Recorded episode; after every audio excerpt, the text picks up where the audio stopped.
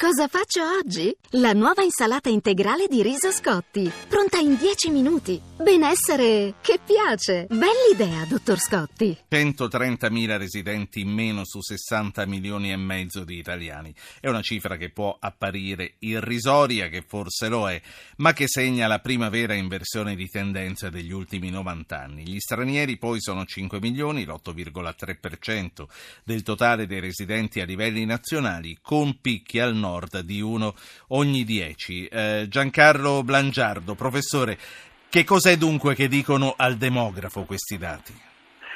Beh, dicono, confermano quello che in qualche modo era già uscito qualche tempo fa, all'inizio dell'anno, come prime anticipazioni, cioè certificano che il 2015 è stato l'anno dei record l'anno dei record perché abbiamo avuto una natalità più bassa, l'anno dei record perché abbiamo avuto un forte aumento della mortalità mai successo in tempo di pace e abbiamo avuto dal 1918, quindi non era mai successo, l'ultima volta era il 1918, la diminuzione del totale dei residenti, i famosi 130.000 di cui parlava lei poc'anzi.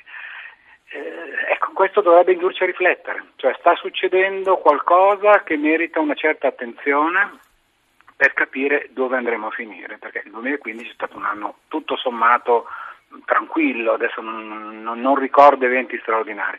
Beh, la risposta che i dati ci danno rispetto invece a ciò che è accaduto in termini di comportamenti della popolazione eh, sta in questi valori.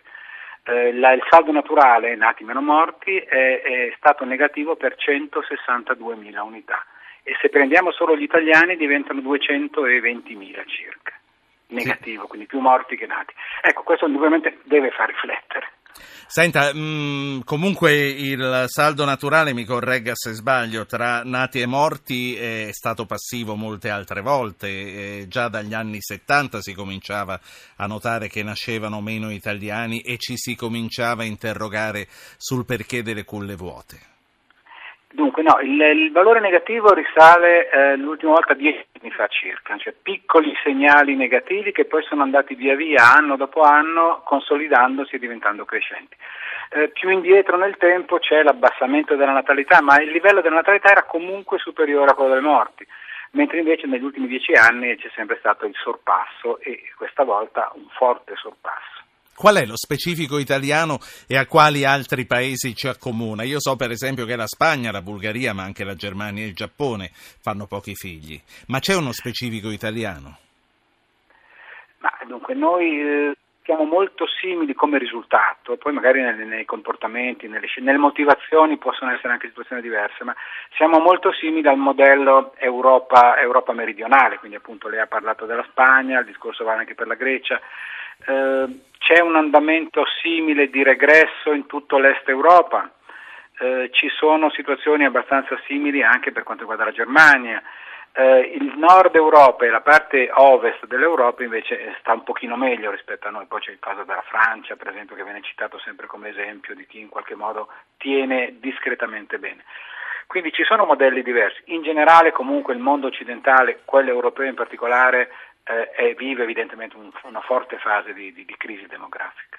Sì, eh, le voglio chiedere come hanno fatto gli altri a questo punto e perché noi non ci riusciamo, però prima ancora vorrei invitare gli ascoltatori a portarci le loro esperienze. Le stesse coppie ci potrebbero dire perché loro rinunciano a fare i figli o al massimo si fermano a uno. Non c'è niente di meglio in una trasmissione come questa che le testimonianze dirette. Quindi se avete qualcosa di vostro da portarci, ma anche domande da fare al professore, mandate un messaggio col vostro nome al 335 699 2949 e poi vi richiamiamo. Lei appunto citava la Francia come paese che continua a fare figli, poi ci sono altri paesi che hanno adottato anche strategie per promuovere il boom delle nascite, se non sbaglio la Danimarca.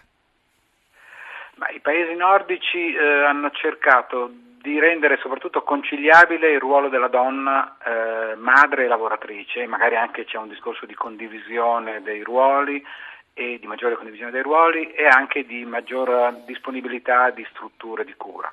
Eh, queste cose messe insieme non è che cambiano in maniera radicale la situazione, però certamente attenuano la situazione di, di, di disagio, di difficoltà che induce le coppie a spostare o a volte a rinunciare alle nascite. Quindi ehm, piccoli passi, io credo che ci possano essere tante piccole azioni, e ne abbiamo alcune esperienze in giro per il mondo, in cui qualcosa ha funzionato. Ecco, se fossimo in grado di mettere insieme compatibilmente con i vincoli di bilancio, è chiaro, eh, abbiamo sempre i soliti problemi, ma se riuscissimo a mettere insieme tante piccole cose in modo da dare una, una spinta da tanti punti di vista a chi ha già in mente di fare un figlio, quindi non costringerlo a fare cose che non vuole fare ovviamente, ma aiutarlo a, a, proseguire con questo progetto di investimento nel futuro, perché poi alla fine eh, uno che vuole fare un figlio si proietta eh, in avanti, poi si sottoporrà a dei problemi, delle difficoltà, tutta una serie di situazioni che tutti abbiamo vissuto, però insomma ehm,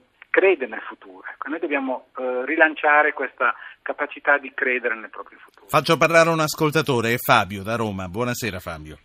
Sì, buonasera. Prego. Io chiamo da Roma, diciamo che sono un'anomalia perché io ne ho tre di figli, Sì. 4 anni, 6 anni e 12 però ne avremmo, posso dire che ne avremmo fatti di più, ben volentieri, eh, se a un certo punto non fosse diventato un'esigenza. Cioè il problema del chi non fa i figli, e io vedo i miei amici, è che non ce se la fa.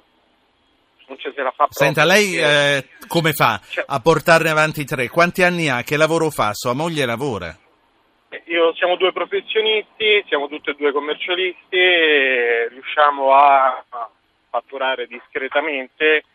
Eh, e quindi a punto- pagare anche la babysitter a questo punto? O ci sono No, i servizi pubblici? No, abbiamo rinunciato alla babysitter, mia moglie ha rinunciato a, per molto tempo a fare la professione o l'ha fatta in maniera così. A casa, certo, perché in Eh, questo a caso casa, si può, sì. ha preferito fare la mamma, ma a un certo punto abbiamo dovuto mettere il punto, abbiamo detto no, non si può andare avanti e non ne possiamo fare veri. Ma intanto Eh, questi tre bambini al mattino vanno a scuola, vanno alla materna, vanno all'asilo? Vanno alla materna, vanno alla materna, scuola pubblica. E... Quindi la scuola pubblica l'avete comunque trovata, anche se avete un reddito tutto sommato abbastanza alto. Beh sì, con tre, eh, tre figli insomma si scavalcano i, I problemi le di reddito.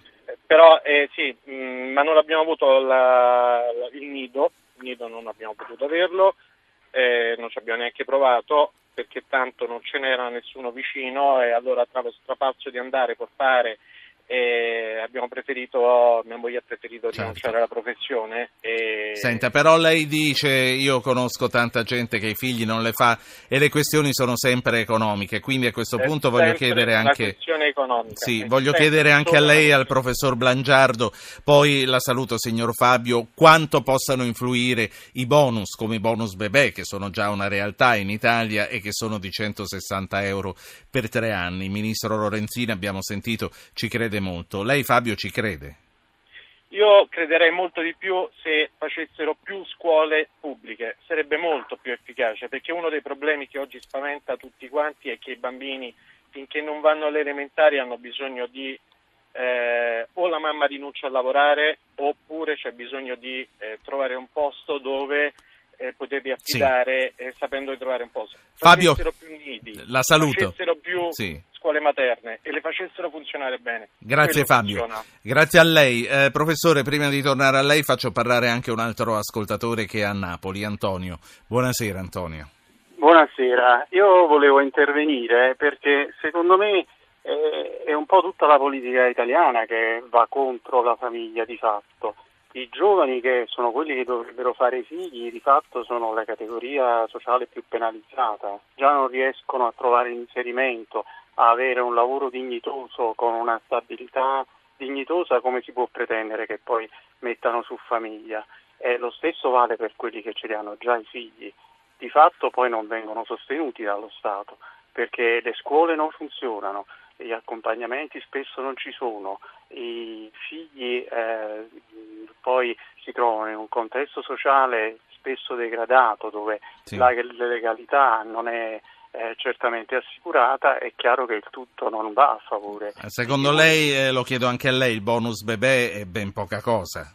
è poca cosa rispetto al contesto generale, sono tutte iniziative più che altro di facciata, svolte nell'immediato. Ah, eh, grazie, grazie signor Antonio. È, è un'iniziativa di facciata, professor Blangiardo, dare 160 euro a una coppia con un figlio?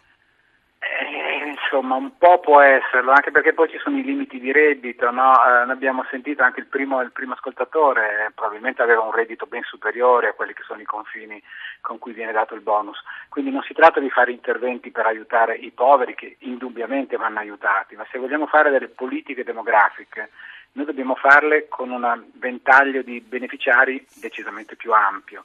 Eh, I discorsi degli ascoltatori li condivido pienamente, la componente economica è importante, nel senso che avevamo visto anche dai dati Istat di qualche tempo fa che poteva giustificare un 20% circa di rinunce o rinvii, cioè di gente che non faccia un altro figlio perché non ho i mezzi economici per, quindi c'è un'incidenza ma non è così determinante e il bonus eh, naturalmente è per un figlio per i primi anni, poi dopo questo figlio rimane lì e uno deve certo. comunque mantenerlo fino a quando andrà all'università e forse anche dopo. Quindi e quindi come, dice, come, dice, Fabio bisogna intervenire sulle scuole, eh, bisogna intervenire eh, sulle, sulle, strutture. Professor Blangiardo, grazie per aver dato il calcio d'inizio a questa discussione che io porto avanti ora con Enrico Giovannini che saluto. Professore, buonasera. Buonasera.